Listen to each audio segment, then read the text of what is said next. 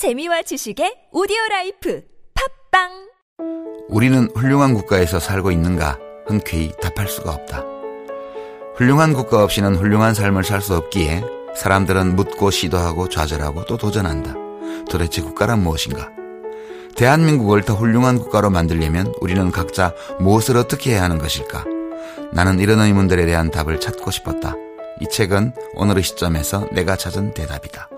유시민 국가란 무엇인가 개정판 도서출판 돌베개 맛있어 너무 맛있어 와, 아삭거리는 소리 들려? 와, 진짜 맛있다. 이 김치 어디에서 샀어? 김치 어디서 샀냐면 화 뭐? 무슨 김치라고? 그러니까 어디 김치냐면 바로 뜸들이지 말고 빨리. 도대체 어디 김치야? 화통 김치 화통 김치라고 국내산 재료로 100% 자체 생산하는 화끈하게 통하는 화통 김치 얼른 검색해서 사 먹어 한글도 남보다 빨리 깨치고 참 똑똑했는데 갈수록 실력이 뒤처지는 것 같아 걱정이에요 혹시 초등학교 교과서 본 적 있어요? 어려운 어휘가 너무 많아요. 학교에서는 어휘 개념을 하나하나 설명해 줄 시간이 정말 부족하잖아요. 그럼 어떡하죠? 내 아이의 어휘만큼은 내가 책임져야죠. 어휘 공부의 정성. 초등어휘 3천, 초등어휘 5천. 검색창에 초등어휘 3천을 쳐보세요 눈에 들어가도 상처 위에 발라도 혹은 아이들이 실수로 먹더라도 괜찮아야 한다는 마음으로 달려왔습니다. 이렇게 좋은 화장품 전 국민과 나누기 위해 수아비스 아이 모델 선발 대회를 개최합니다. 아이부터 어른까지 수아비. 아이를 포함한 가족 모두가 참여 가능합니다. 지금 검색창에 수아비스 화장품을 검색하세요. 아이부터 어른까지 수아비. 평생을 수아비스와 함께할 모델 바로 여러분과 여러분의 아이가 될 수 있습니다. 아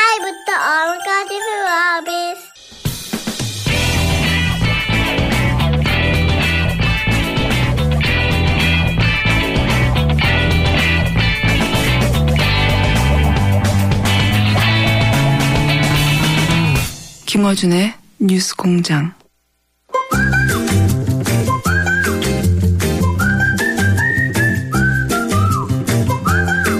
네, 금요일에 고정 코너입니다. 오늘은 제가 정확하게 읽어드리겠습니다. 칼 폴라라니. 사회경제연구소의 정태인 수사장님 나오셨습니다. 안녕하십니까. 네, 안녕하세요. 자, 오늘 주제는, 어, 중국의 사드 보복 입니다. 네. 과연 우리 경제에 미칠 영향이 있는가. 그런데 이제 중국이 롯데를 지금 타겟으로, 첫 타겟으로, 구체적인 타겟은 첫 타겟이죠, 이게. 네. 네, 어, 뭐 그전에 뭐- 집중적으로 하는 타겟은 처음이죠. 롯데가 사드 부지를 어, 제공했으니까 그거에 대해서 바로 공격이 시작이 됐죠. 네, 그 전에 이제 초기만 하더라도 이제 한류에 대한 보일 듯 말 듯한 제재. 보일 듯한 제재죠. 뭐. 이게 제재가 확실한가, 확실하게 말하기도 약간 애매한 정도의. 예를 들어서 음악 예. 차트에서 한국 부분이 사라진다든가 예. 뭐 이런 거였죠. 특정 연예인 출연. 못하게 한다든가. 예, 예. 공연 중에. 도깨비도 수출이 안 되든가 뭐 이런 네. 건데. 그다음에 무슨 그 저기 뭡니까 비자 문제 가지고 네. 어렵게 만들어 버린다든가. 또는 뭐 중국에서 한국으로는 전세기가 뜨지 못하도록 한다든가 뭐 이런 거였는데. 복수 비자를 안 내준다든가. 어, 잘하시네. 그런데 이게 딱히 보복이라고 보복은 보복인데 정부가 이건 확실히 보복입니다고 이제 특정하지 않더라도 빠져나갈 구멍이 있었다 치면 이번에는 그런 게 없어요. 이번에도 사실은 정부가 뭘 했다고는 안 보이는데 하여튼 네. 롯데 면세점 홈페이지가 디도스 공격을 받았다. 이거 정부가 하진 않았을 거 아니에요. 제 말은 뭐냐면 우리 정부가 중국의 사드 보복이 어 진짜 구체적으로 이루어졌다라고 어 말하지 않더라도 빠져나갈 구멍이 있었는데 이제는 이제는 그렇지 않. 예. 그동안 우리 정부는 인정하지 보복하지. 않을 것이다라든가 네. 왜냐하면 중국이 손해를 볼 거니까 안할 네. 것이다 이랬는데 경제 규모도 너무 컸어 그러면 중국 피해도 너무 크다 이런 얘기도 했었고. 예, 예, 예. 네. 근데 사실은 그건 말이 안 되는 게 중국이 한국에 수출하는 비중이 한 4% 정도예요. 아, 우리나라가. 중국에 수출하는 비중은 25% 정도고. 그러니까 중국 전체 경제 규모에서 우리나라 쪽으로 중국이 보내는 건 4%고 예, 예. 우리 입장에서는 25%가 된다. 예, 그 다음에 수입은 예. 가령 중국이 한국에서 수입하는 거는 전체 한 10% 되는데 예. 근데 일본, 미국, 유럽이 거의 비슷해요. 한 9% 10%거든요. 예. 그러니까 한국에 수입을 안 하더라도 미국이나 일본이나 EU에서 수입하는 게 있으면 대체가 가능한 다는 얘기죠. 중국은 워낙 시장이 크니까요, 사실. 예. 음. 거기다 시장- 이제 예. 또 중국의 정책이 중간재를 국산화하자는 거죠. 우리나라도 80년대부터 계속 일본에서 중간재 수입하니까 그걸 국산화하자는 정책을 썼는데 어, 중국도 이제 한 5년째 에, 국산화하거든요. 그러니까 한국에서 수입을 안 하는 걸 오히려 국산화 정책으로 이용할 수 있거든요. 그러니까 중국이 손해를 볼 거기 때문에 한국에 보복하지 않을 것이다라고 하는 얘기는 엉터리라는 게 증명이 됐죠. 예. 자, 이 롯데에 관해서 제가 이제 보도된 것만 정리를 해보자면 롯데가 이미 중국 내에 점포가 120개나 된답니다. 예, 계열사로. 예, 그렇죠. 예, 네. 굉장히 많아요. 백화점도 백화점 다섯 개, 마트 개. 아홉 개, 뭐 이렇죠. 예, 슈퍼도 있고. 네. 근데 이제 우선 어제 면세점 홈페이지가 디도스 공격을 당해서 40억 정도의 피해가 발생했다. 그리고 롯데 어, 계열사 매장에 대해서 일제 점검을 시작했다. 그 식품 위생 점검이라는 거 있잖아요. 네. 보통 대충 하잖아요. 네. 근데 그걸 이제 꼼꼼히 하기 시작하면 이제 전부 걸리는 거죠. 맞습니다. 예. 자, 우리나라에서도 이 식품위생에 관한 점검을 제대로 하기 시작하면 빠져나가기 힘든 식당이 대부분이거든요. 그렇죠. 예. 네. 근데 그걸 하겠다는 거고, 어, 이거 시비를 걸기 위해 시비를 걸면 지금 빠져나가기 힘들거든요. 네, 특히 이제 먼저 피해가 오는 건 온라인 쪽이에요. 온라인 쪽에서 이제 자. 바로 이 폐쇄가 됐죠. 그리고 이제 신용장을 발급하는 조건을 변경했다. 신용장을 잘 안 내주겠다는 얘기겠죠? 네, 그러니까 롯데하고 거래하는 쪽에서 위험을 부담하도록 하면 사실 거래하기 싫잖아요. 모든 위험을 다 부담하도록 하니까 뭐 네. 자. 그런 것도 있고. 그리고 이제 중국 대표적인 온, 온라인 사이트인 어, 징동닷컴에서 롯데마트건을 폐쇄해버렸어요. 네. 아하. 그리고 알리바바 굉장히 유명한 사이트죠 중국에 알리바바에서도 롯데 플래그십 숍을 폐쇄를 했습니다. 예, 이거는 뭐 다른 이유가 없는 거죠. 그리고 중국 내 온라인 쇼핑몰의 식품 계열사 입점 심사를 탈락시켰고 그리고 롯데의 어, 제품 특정 제품의 첨가제를 적발했어요. 그리고 이제 요거는 이제 화장품 수입 규제할 때도 마찬가지였죠. 화장품 속에 들어가 있는 첨가제 일일이 검사해 가지고 화장품 수출, 한국의 화장품 수출이 사실은 막히는 이런 것들이 있었죠. 그리고 또 중국에는 롯데는 철수해야 한다 이런 현수막도 떴고 중국 언론에서 롯데를 보이콧해야 된다고 이제 나오고 있고요.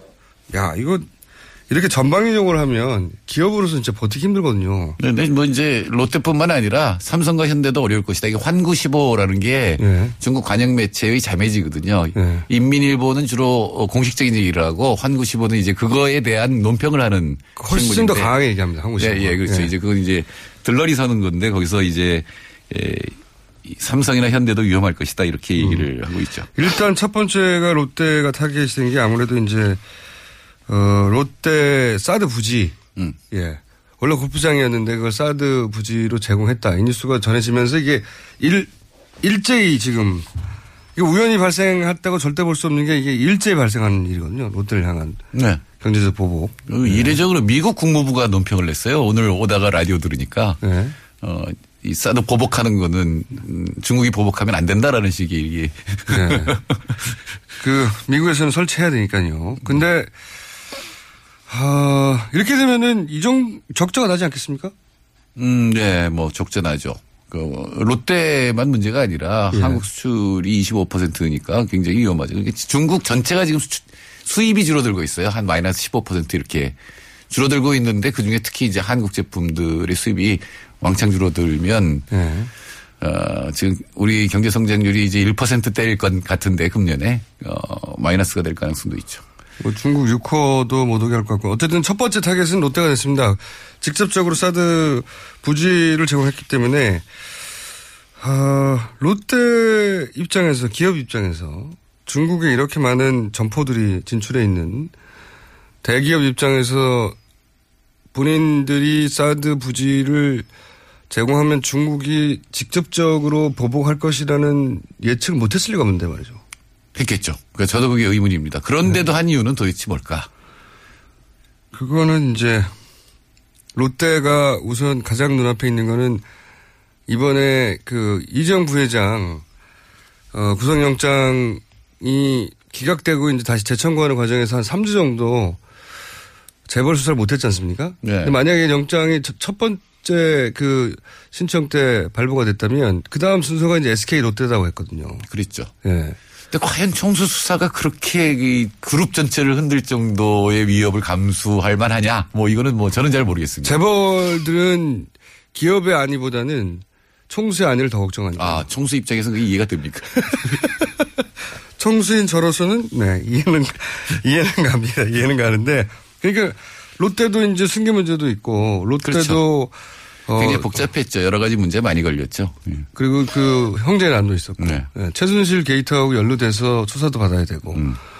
여러 가지 이제 검찰 수사를 앞두고 그 정부에 협조하지 않으면 안 된다는 위기감이 있었겠죠. 그러니까 정부를 협조하지 않아서 우리가 당할 것과 사드를 배치해서 중국에서 당할 것 이 두 개를 비교하지 않았을까요? 글쎄 비교했을 때 중국에서 보복할 건 너무나 뻔하거든요. 근데 한국에서 수사받는다고 뭐 어떻게 될지는 잘 모르잖아요, 지금. 중국에서 보복, 보복받는 것 이상의 두려움을 느꼈다고 볼 수밖에 없는 건데, 이거는. 그, 아, 그렇습니까? 아, 총수는 그런 게 느껴집니까? 저는 잘 모르겠어요. 아무리 그래도 경제적으로 더 중요한 거지. 예. 근데 중국이 이렇게 나오는 이유는 그러니까 중국이 계속 핵심 이익이란 말을 쓰거든요. 네. core interest란 말을 쓰는데 그거는 이른바 전략적 균형이 무너졌다고 생각하는 거거든요. 음. 중국이 원래 최소 억지 전략 때문에 중국은 능력이 있어도 핵무기 몇 개 없었어요. 한 20기 정도밖에 안 갖고 있었거든요. 네. 그리고 이제 인공위성 기술은 세계 최고예요.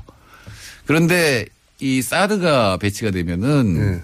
그러니까 한국의 사드라는 게 중국에서 이제 전략적 균형이라는 건 뭐냐면은 여차하면 중국도 미국을 공격할 수 있다는 거거든요. 예, 인공위성 예. 기술이 있으니까. 예. 군사적인 균형을 유지하려고 했는데, 이 예. 근데 사드가 한국에 배치되면 중국에서 발사된 거를 굉장히 빨리 탐지하잖아요. 예. 이 지구를 돌아야 되는데. 예. 그럼 그게 이 알라스카라든가 이런 기지에 연결되면은 뭐 막을 수 있는 가능성이 높아지죠. 예. 그래서 이제 전략적 균형이 깨졌다고 지금 이제 중국을 생각하고 예. 그래서 자꾸 중국이 유사시에는 성주 사드 기지부터 공격한다 이렇게 이제 얘기를 하는 게 바로 그 이유입니다. 이게 이제 핵은 이제 공포의 균형이라고 하는데, 어. 미, 네, 맞습니다. 어, 그런 걸 다 알아요. mutually assured destruction 그래서 MAD 상태라 그러죠. 미친 상태라고 얘기를 예. 하죠.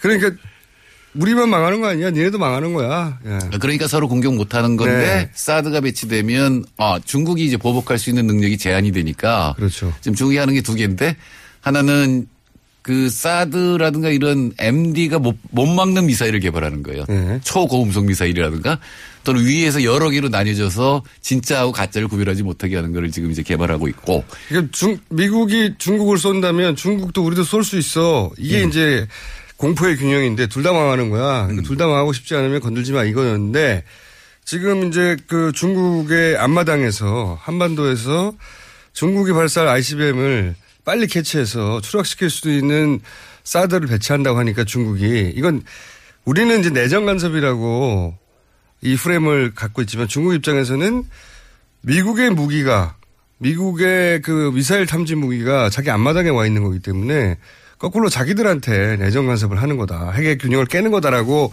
자기들은 받아들이는 거죠. 그러니까 세계 전략에서 지금 미국에서 제일 중요한 거는 중국 을 견제하고 봉쇄하는 건데 그게 깨진 거죠. 그러니까 러시아도 마찬가지예요. 러시아에서 써, 쏘더라도 한국 사드가 알아서 미국에 이 알려줄 수가 있기 때문에 그래서 러시아하고 중국이 지금 공조를 하는 거죠. 그 사드가 이제 한반도를 평화로부터 지키기 위해서라는 명분을 세웠는데 이제 이 관점에서 바라보면 사드는 한반도를 굉장히 위기 속에 빠뜨리는 아, 예. 위기 속에 빠뜨리죠.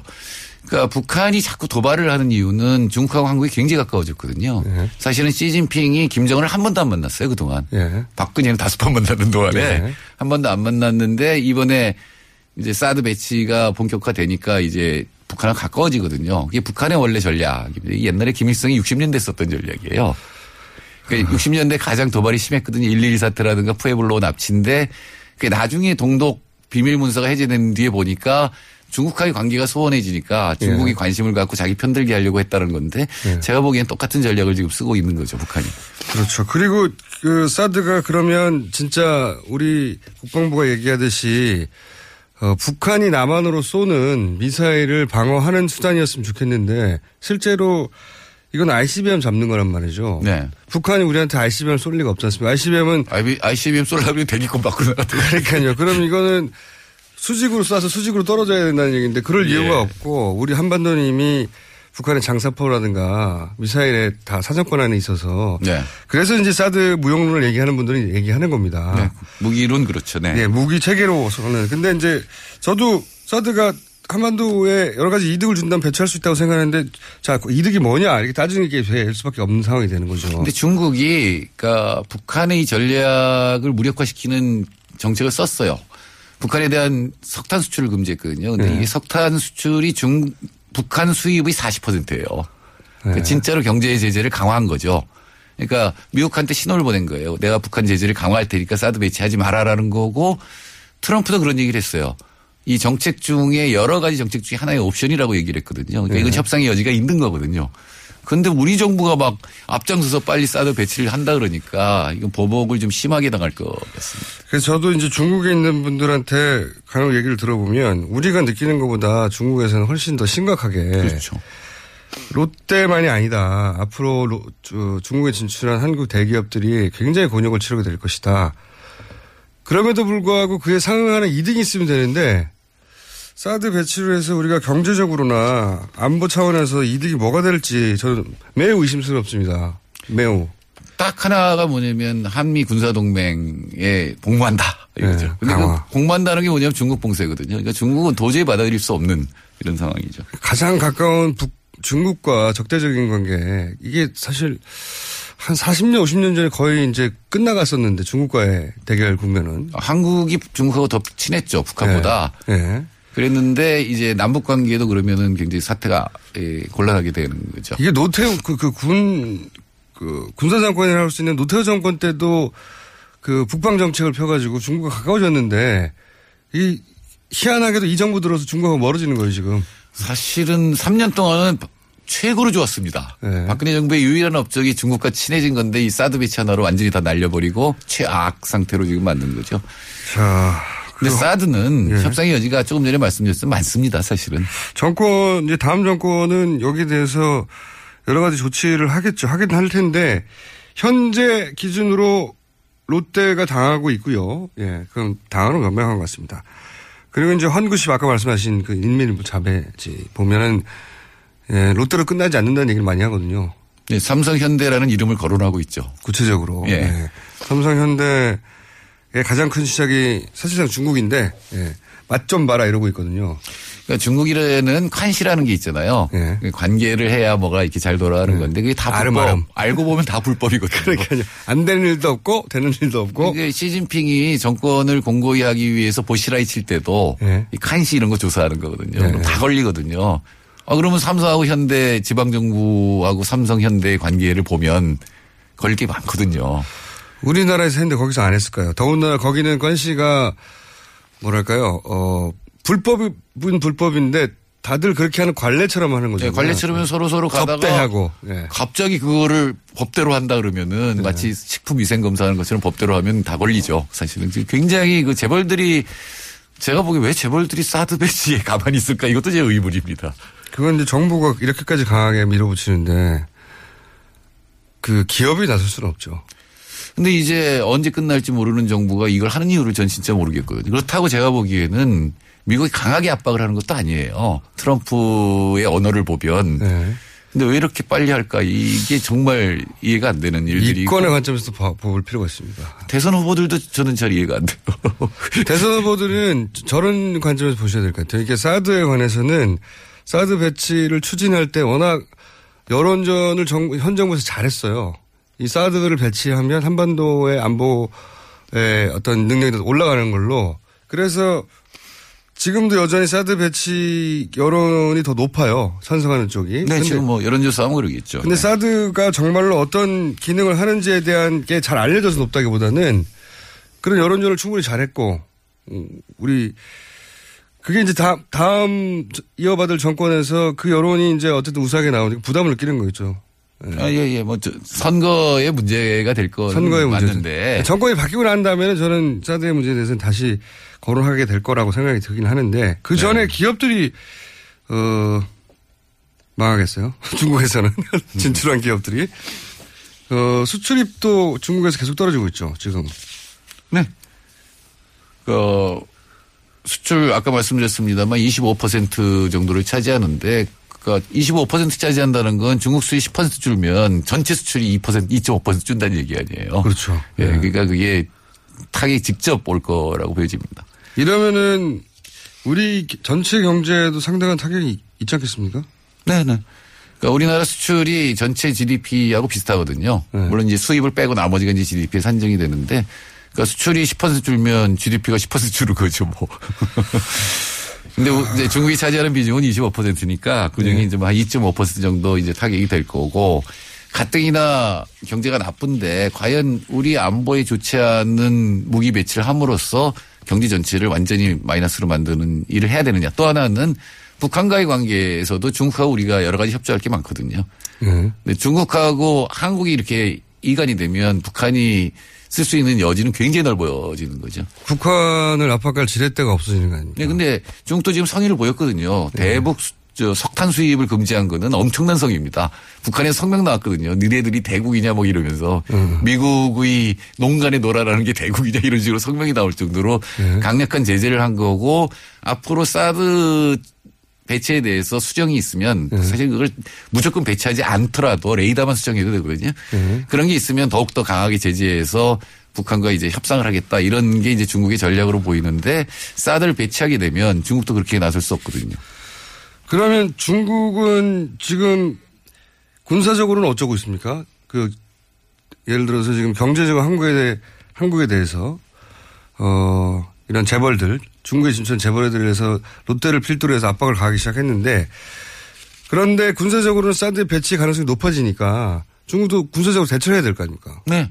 그러니까 두 개죠. 하나는 사드에서 탐지를 하고 미리 미사일을 요격하려고 한다고 하더라도 예. 그거를 뚫고 갈 수 있는 미사일을 개발하는 거죠. 이게 초고음속 미사일이라는 거 하나 하고 군병제에 들어갔네요. 한마디로 말해서. 예, 예. 그러면 이제 이게 또 지금 바로 말씀하신 대로 네.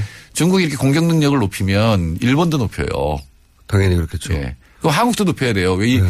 한국의 주적은 제가 보기에 북한보다 일본이 더 무서워요. 그러니까 중국이 더 무섭고. 우리가 왜 자꾸 북한만 바라보는지 저도 모르겠어요.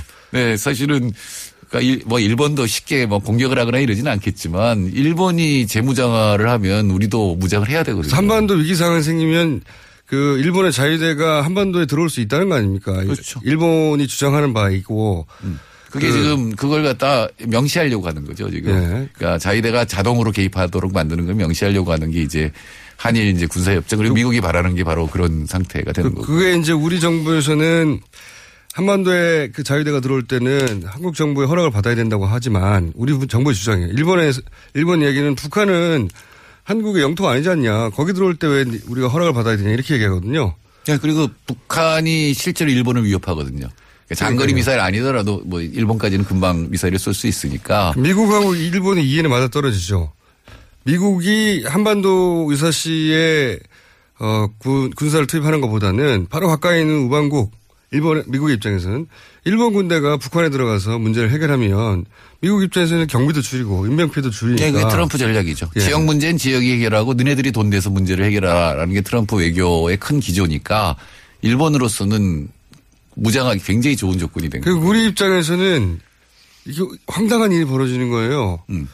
불과 100년 전에 그런 일이 있었는데 이제 다시 그 우리 보수들이 그렇게 좋아하는 미국의 허락하에 일본이 다시 군사적으로 한반도에 북한을 빌미로 들어올 수 있다는 거 아닙니까? 그렇죠. 우리 땅이 아니라며 뭐 어떻게 되는 거예요? 그럼 그다음부터는 그러니까 결국 은 북한 핵이 빌미가 됐는데 북한 핵은 정권 유지가 제일 중요한 거잖아요. 김정은 입장에서는. 그럼 정권을 보장해 주면 되는 거 아니에요.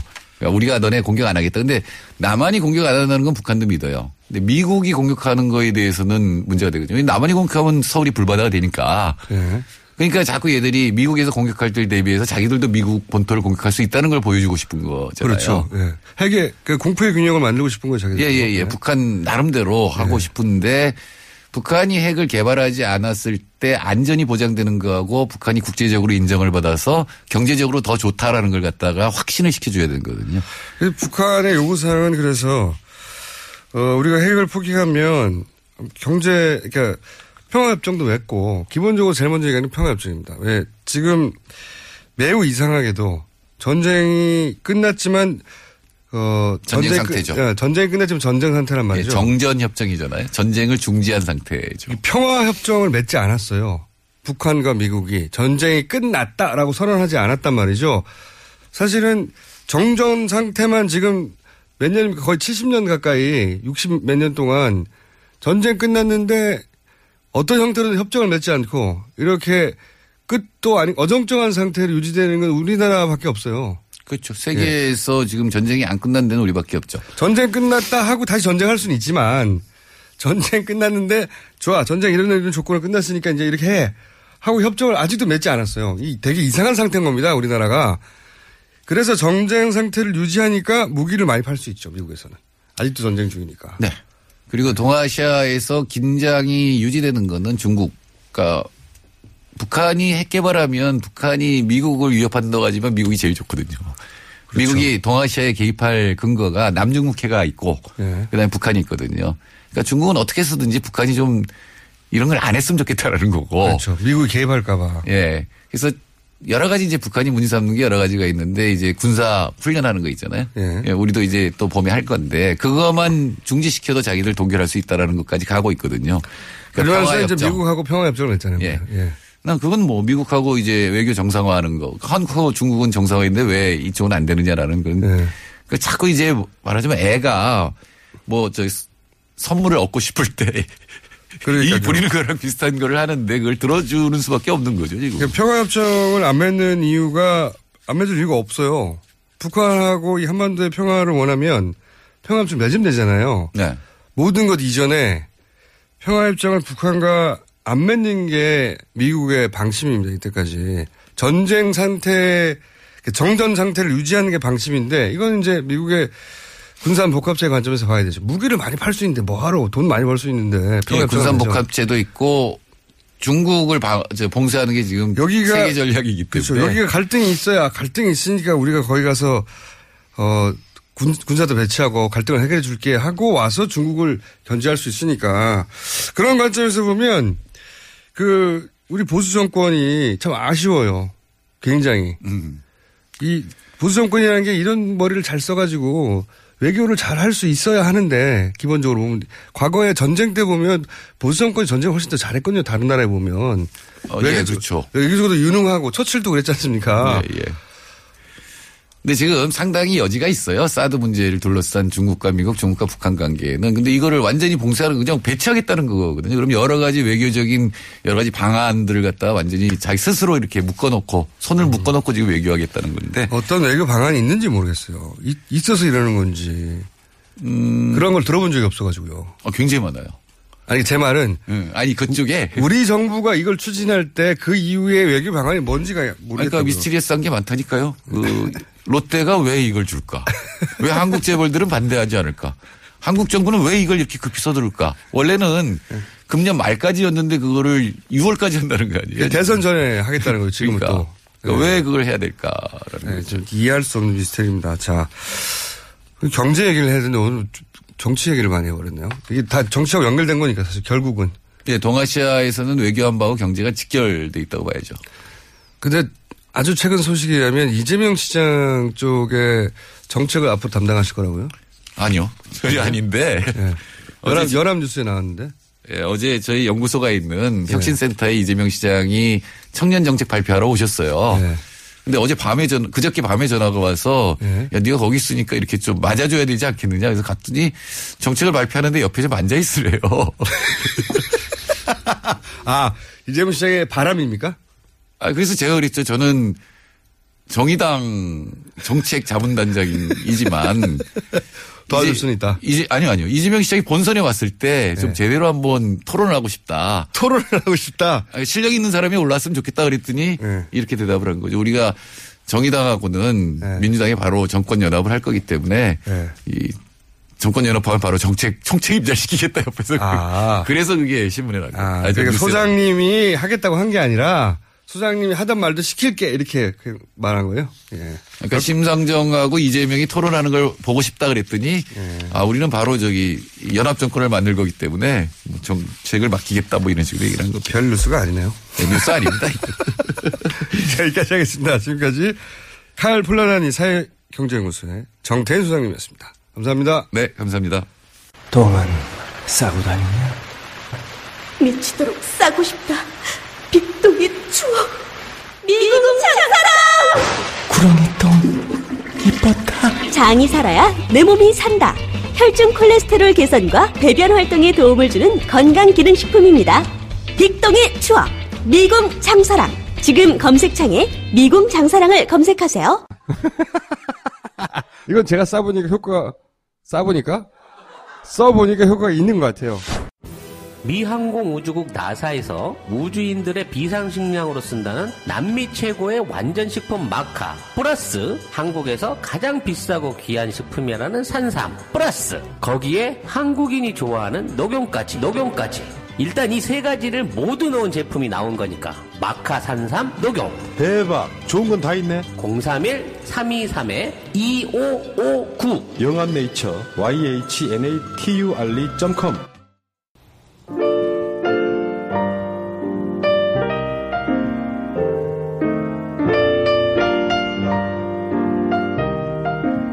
자, 불친절한 AS입니다. 오송역에서 세종시로 가는 1001번 버스에서 뉴스 공장이 나오고 있습니다. 네. 어, 뉴스 공장 나오는 버스 많습니다, 요새. 네, 앞으로는 기사님의 성함도 알려주십시오. 오이 새로운 거 나왔습니다. 지하철 기관사입니다. 뉴스 공장 객실 방송으로 틀고 싶네요. 네. 한번 확 틀어보세요. 확 틀어보시고, 뉴스에 나오시고, 잠시 휴직하시면 되죠, 뭐. 자, 그 제보인데요. 그, 친박 집회 돈 주고 동원한다는 얘기가 많아가지고 좀 진화했어요. 어, 굉장히 구체적인데, 경북 봉화군 봉성면 제산면 일대에 노인정 어른들이 이렇게 모였습니다. 회비 2만 원을 내면 버스를 대절해주고, 점심을 주고, 간식을 주고, 저녁을 주고, 서울 구경을 시켜주며 그리고 수건도 기념 수건도 드립니다. 2만원 넘죠 당연히 이렇게 되면 그리고 나서 친박 집회 한답니다. 예 그렇군요. 진화했네요. 자 제가 대형 기업들이 왜 친박 집회에 가냐고 아시는 분 연락 좀 달라고 그랬더니 어 김영민 씨라고 있어요. 사이 퉁퉁 찐. 김영민 씨가 직접 문자를 보냈네요. 네. 대형 교회 전문가 김영민 박사를 왜 인터뷰 안 하냐. 그는, 여기서 그는 자기입니다. 이렇게 문자를 보세요. 그는 잠재적 대권 주자이기도 하며, 어, 그 이유는 교리화된 반공주의로 기존 교인을 결집시킬 필요성과 정책 영향력 유지에 대한 집착 때문이며 동시에 쪼그라든 교수에 대한 위기감이 작동했기 때문이다. 나를 인터뷰하라. 이렇게 문자를 보냈습니다. 싫다! 조만간 이 문제는 저희가 전문가 연결해서 한번 다뤄볼 생각입니다. 정말 저는 궁금하거든요. 여기까지 하겠습니다.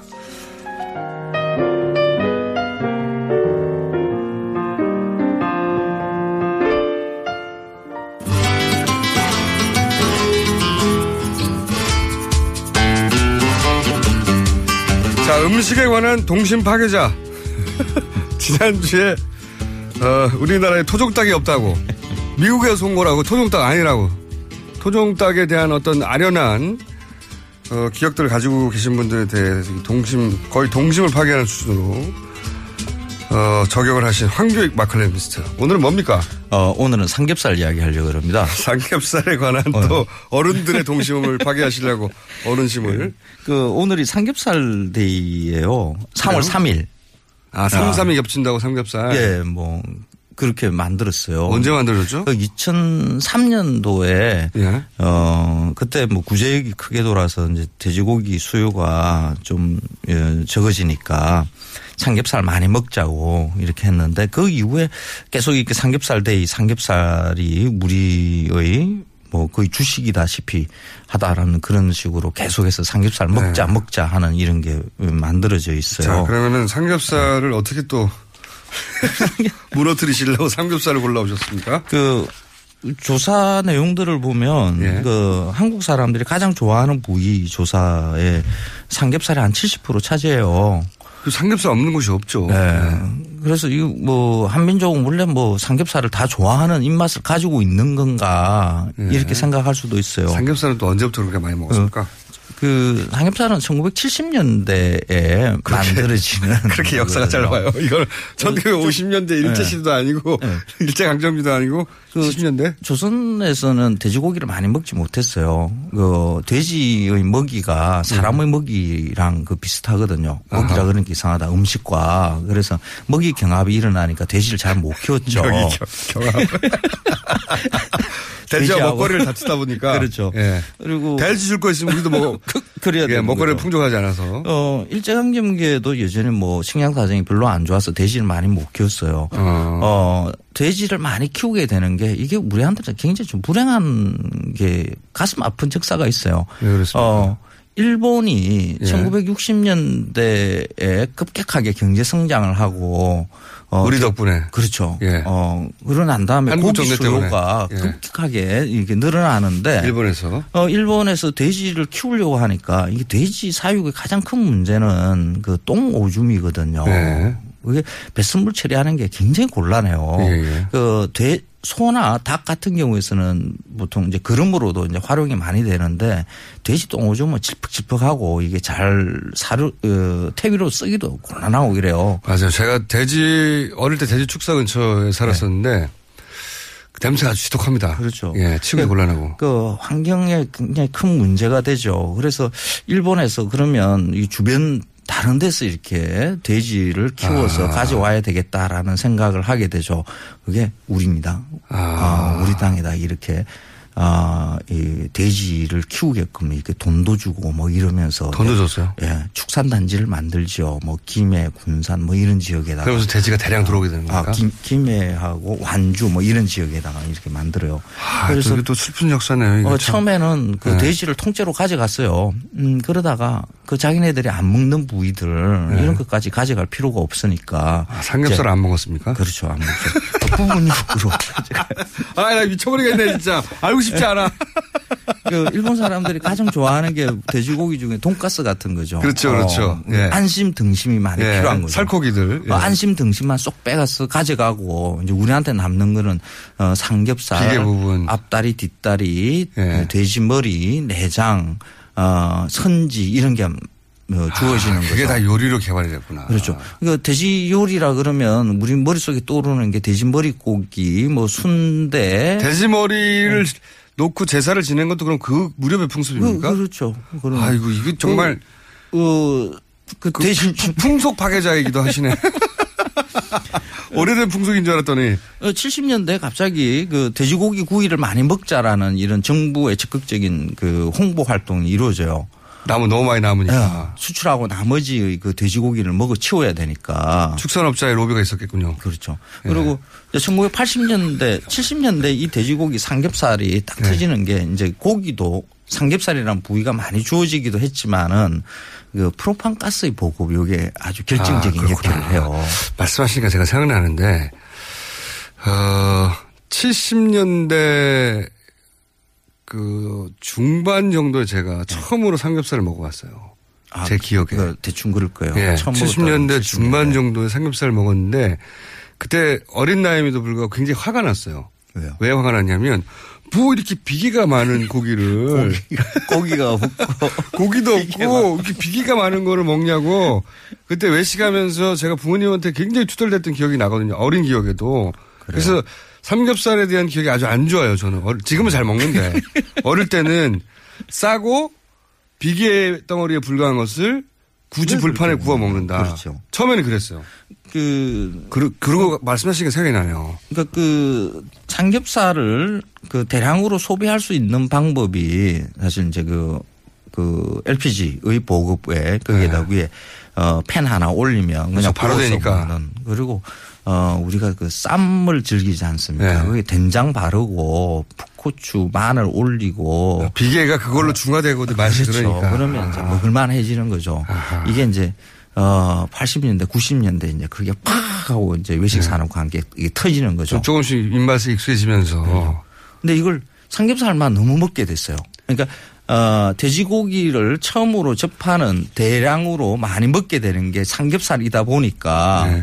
삼겹살만 먹는 것이 삼겹살이 맛있다라는 생각으로 우리 머릿속에 굳어진 거죠.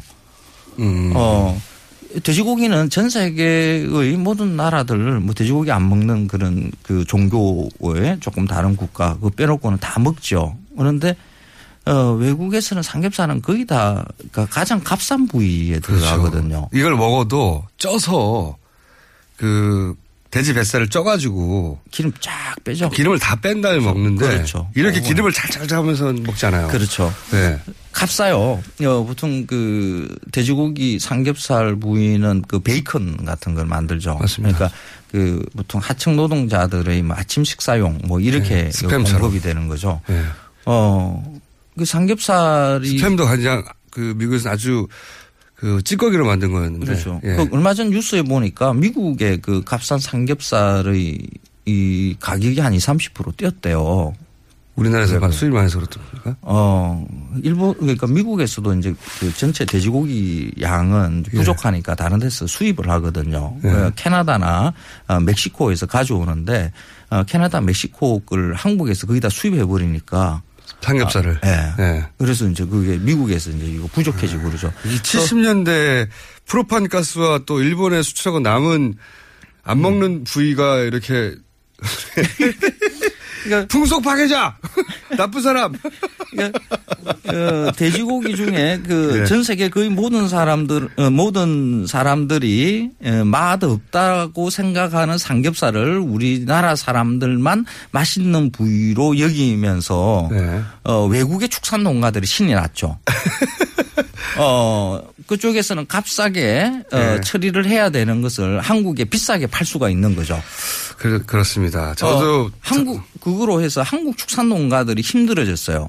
음. 어, 돼지고기를 팔면 통으로 해서 그 부위가 가격이 그 비슷비슷하게 팔리면 네. 그 양돈 농가들이 수익이 좋아지는데 삼겹살만 비싼 거예요. 음, 이제는 어, 왜 안심 등심은 네. 가격이 굉장히 싸요. 앞다리 뒷다리 아주 형편없이 쌉니다. 그리고 안 팔려요. 창고에 쌓이는 거죠. 음. 어, 삼겹살 가격이 고 돼지 가격인 것처럼 이렇게 형성이 돼 있는 거죠. 그 삼겹살 가격이 국, 어제 제가 이, 그 마트에 가봤어요. 국산 삼겹살과 수입 삼겹살의 가격 차이를 보니까 두 배 이상 차이 나요. 거의 세 배 정도 차이를 내요.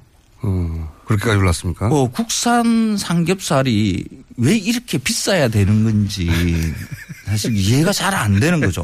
그런데도 삼겹살 데이를 한대요. 어, 아니 근데 어 저는 지금은 삼겹살 좋아해요. 어릴 어릴 때 기억은 삼겹살이 나쁜 고기였어요. 당연히 어린 마음에 뭐 비계가 기름도 너무 많고 비계도 너무 많고 그때 처음 기억이 바짝 구워서 먹었는데 비계니까 바짝 구워 먹죠 우리는. 지금 맛있게 먹는데 그렇다고 삼겹살을 먹지 말자는 얘기는 아니시잖아요. 이미 어, 생고기를 구워서 먹는 이런 식습관은 이제 버려야 되는 거예요. 버려야 된다. 그 돼지고기가 그 계절별 그러니까 특히 그 여름 들어가고 이러면 삼겹살 가격이 또 막 올라요. 바깥에서 이제 돼지고기 막 많이 네. 구워 먹으니까 그리고 수요 공급에 따라서 막 춤을 춰요. 네. 어 이렇게 가격 변동이 뭐 신, 그, 그 격하게 움직이면 양돈 농가도 돈을 못 벌고요. 네. 소비자도 힘들거든요. 그래서 어떻게 해야 됩니까? 안정적으로 네. 어, 양동 농가가 경영할 수 있게 하고 어, 소비자도 안정적으로 돼지고기를 먹자 그러면 가공육으로 먹어야 되는 거죠. 가공육. 어, 유럽의 경우에는 돼지고기의 생산량의 거의 한 70%가 네. 햄이나 소세지 같은 이런 가공으로 먹는 거거든요.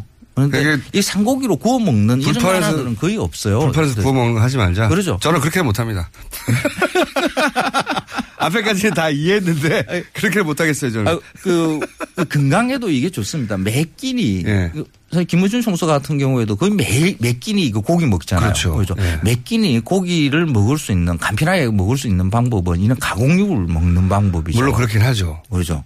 그 매일 불판 올려가지고 아침부터 점심 뭐 저녁 이렇게 구워서 먹는 거 그렇게 불편하지 않습니까? 불편하면 어때요? 맛있는데.